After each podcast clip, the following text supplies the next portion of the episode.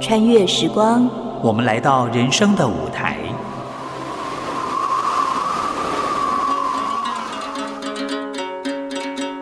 有时行到水穷处，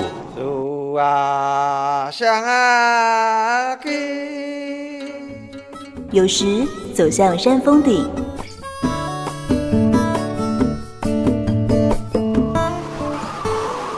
一转身，放下过去，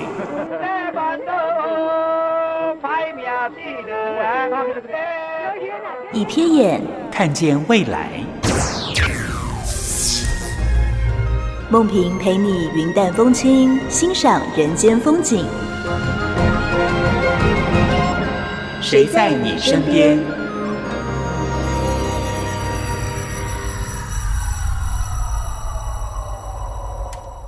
听众朋友您好，欢迎收听今天的《谁在你身边》，我是梦萍。在梦萍 online 的脸书上，朋友们可能还记得，去年呢，我常常跟大家分享我去柬埔寨的一些惊心动魄的历程。对，那时候去了八天的采访哦，到他们的洞里萨湖偏乡去看一下他们真实的生活状况，那真的不是我们所谓去观光看到的东西哦。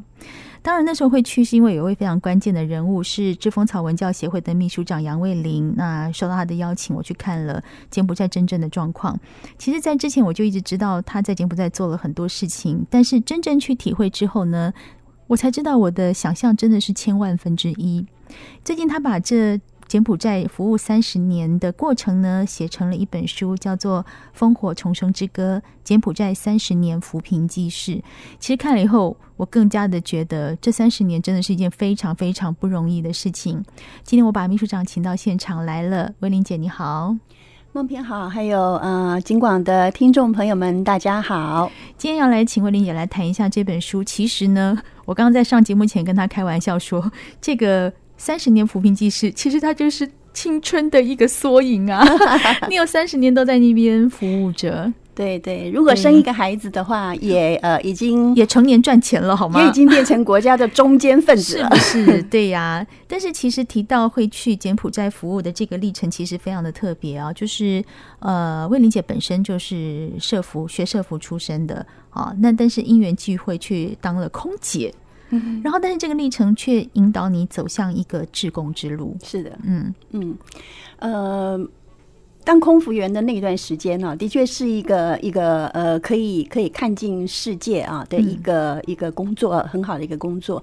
但也因为看尽世界，所以我看到的不只是繁华，还有呃，在某个角落里，在难民营里面有一些落难的人，他们等待救援。嗯，所以他就呃激发了。我一个社会工作者的这个学艺里面那一份对社会工作的承担，于是呢，呃，我就又转转向转移了航道，直接飞到了难民营。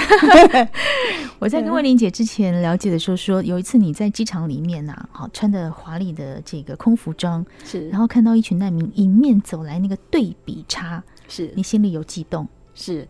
那也呃很呃很因缘际会，因为里面有我们的华裔。那这些华裔呢，他们是从这个呃柬埔寨逃难到泰国的难民营被收容，呃被收容在泰国的难民营，他们被美国呃人道收容了。嗯、那收容的过程，他们在机场啊等待，就就是在等呃等待搭机的那一个空档，我跟他们有呃一分钟的这个这个擦身而过，擦身而过，而且一分钟的的。呃，对谈，那那一分钟决定了我这三十年。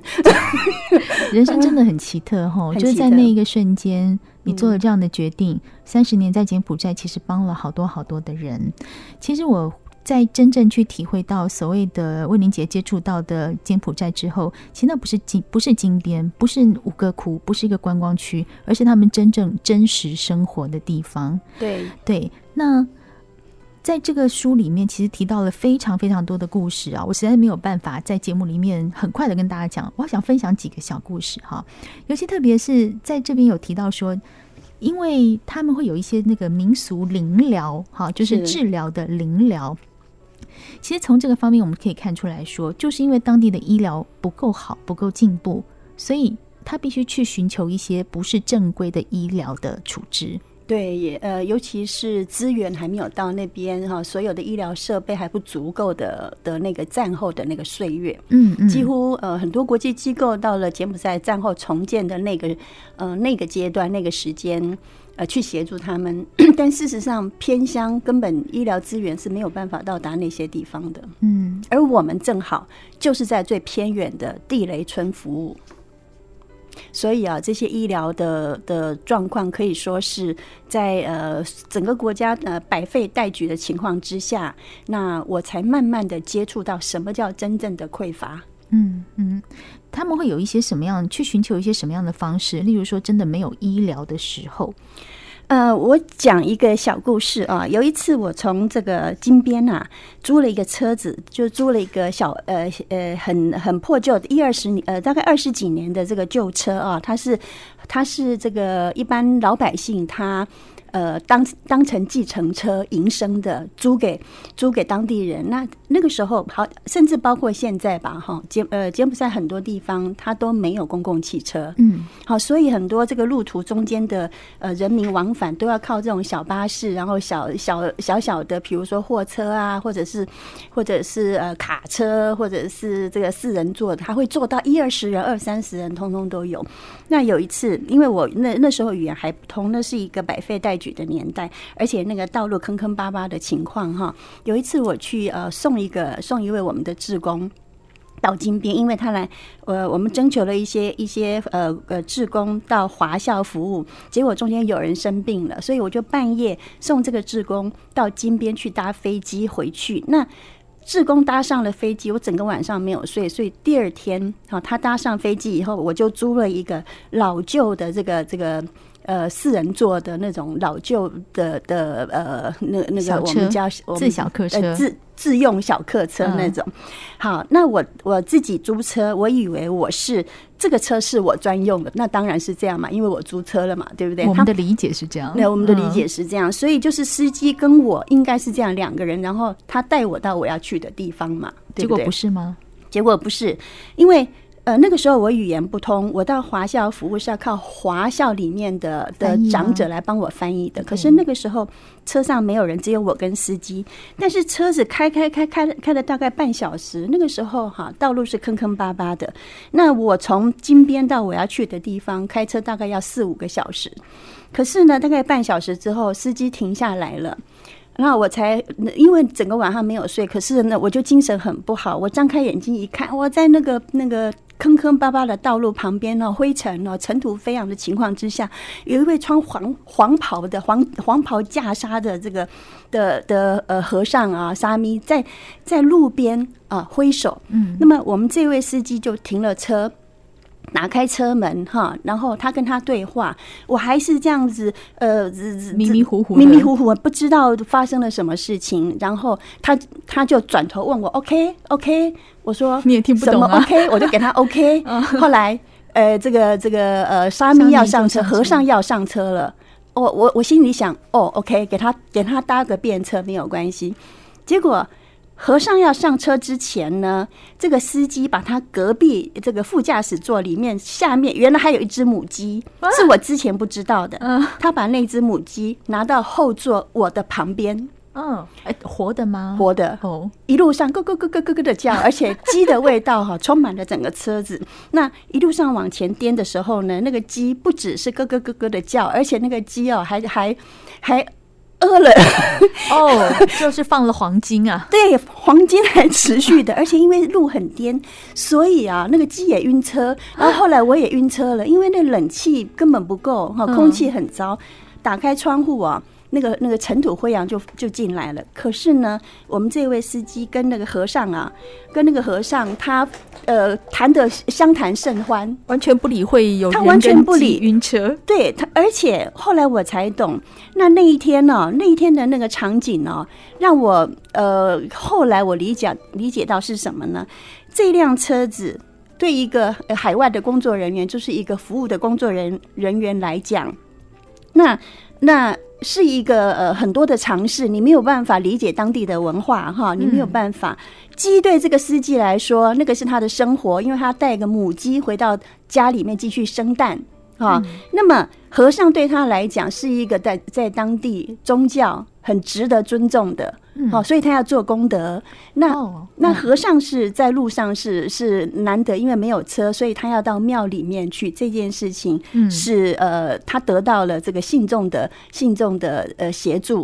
哦，那他就一直一路上的一一直跟这位司机。好，就赞叹他的功德，所以一路上呢，就呃，司机赞叹和尚的功德，然后带着我，我在后面，还有 还有那只鸡，整个晕车晕到我要到的地方，好到达的地方。那我为什么要说这个故事？就是其实这三十年来，包括我，嗯，啊，为什么书叫叫做《烽火重生之歌》？因为包括我在那里面的服务，都是经历了很多的事件，然后重生过来的。嗯，如果我们不理解那个过程，这个这些关系的话，根本就没有办法待下来。真的，因为当我去的时候，我也觉得说，很多我们以为理所当然的事情，在那边一点都不理所当然。完全，就像去年是跟魏玲姐去看他们的净水设备，那有一些单位在就是村落的这个村长们呐，哈，就是。对于净水这件事情，光是“净水”这两个字，他们就没有办法理解，因为他们没有看过干净的水。这真的把我吓了一大跳。所以，如果没有真的完全的理解，是很难去在那边过生活的哦。今天我们节目请到的是知风草文教协会的秘书长杨卫林，来跟我们谈一谈他最近呢，把过去三十年的扶贫记事写成了一本新书。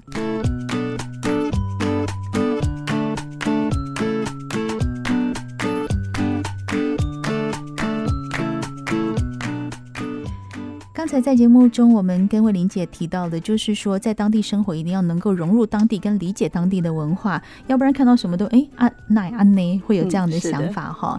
那么，但是我们看到说，我们看到了，就想办法要做一点事情。那你们看到在那边，其实我们可以帮忙一点点的生活需求。其实我发现知风草有一点，就是还我觉得蛮。蛮推崇的是说，我们没有要介入太多，但是从他当地现有的东西去帮助他们往上升。例如像他们的编织，是好编织是他们当地的一个算是原本就有的东西，是是一个传统，对，是传统。那你们怎么样去让这个东西被看见，以及变成收入？嗯呃，在我们成立呃流浪儿童之家还有职训中心的时候啊，为了要成呃为了要保留当地的文化，呃，所以呢，我特别到这个呃泰国的乡下哦，去取经啊，去看这个泰国的呃村民他们如何织布的呃养蚕人家啊，那他们怎么样把这个一批布哈给织出来？所以当我去看到这个哦，原来。一件纱龙丝的丝的这个蚕丝裙子啊，嗯，那织成一条一条裙子，它要呃烫死。五千个蚕宝宝蚕蛹，那取出来的丝 才能够呃很顺利的织成一块纱笼裙。我当下就决定，我们不要，我们不要烫这些蚕吧。对对，我们我们我们的这个这个织布班，我们要要用的是棉线。嗯，好，所以这个呃战后百废在待举的那个年代，我们成立的传承的这一个传统织布啊，那特别呃找了呃老一辈的。老一辈的织布师傅，那这个老一辈的织呃织布呃师傅，在我们请他来之前，也都好久没有织了，所以啊，我们请他把他印象中的这个织布机用木头一个一个的，我们自己削，把它。呃，定呃定组装起来，重新做一个织布机啊。对，所以当时也买不到织布机，所以我们的织布机都是老一代的那个当年来传承。然后我们现在的织布老师就是那个那个老那一位老的织布织布老师传承下来的第一届的学生里面的两位，变成我们现在织布班的老师。嗯，所以这个过程里面，呃，我们要找到要要把这个呃织布的手艺传承下来，是一件非常不容易的事情，尤其在那个年代，嗯，那甚至我在书里面也有提到，就是柬埔寨的舞蹈。现在很多朋友们到吴哥窟啊，到金边，好，你们很大家很容易在餐厅里面，或者是在吴哥窟的这个呃每一年年度的表演里面，可以看到那个呃传统的阿布萨拉的舞蹈表演。但事实上，这个传承哈，在战后重建的这个柬埔寨，在一在一个被血。清洗过的土地，那个保留下来是一个非常不容易的事情。呃，除了这个呃织布之外啊。就是我们传承了这个织布，我们也曾经邀请过他的皇家舞团到呃到台湾来表演。嗯、那在邀请他，然后来表演做这个表演曲目介绍的过程里，呃过程里呃里面，我才了解到。呃，这个他们传统的文化有多么的不容易，所以我们特别珍惜我们现在的这个织布传承。那各位如果呃有机会到吴哥窟的话，其实大家可以在吴哥窟的那个墙壁上还可以看到穿纱笼裙的女人。嗯、哦，所以它是一个其实是以前的传统的一个织布。被流传下来了，没错。其实被流传下来，我觉得它还有另外一个意义，就是说每一批织布的后面，每一批布匹被织好的后面，它其实养活了当地的家庭。嗯、没错。那当时我们在传承这个织布工艺的时候啊，那我们设定的也就是呃，希望能够帮助那里的没有工作的村民。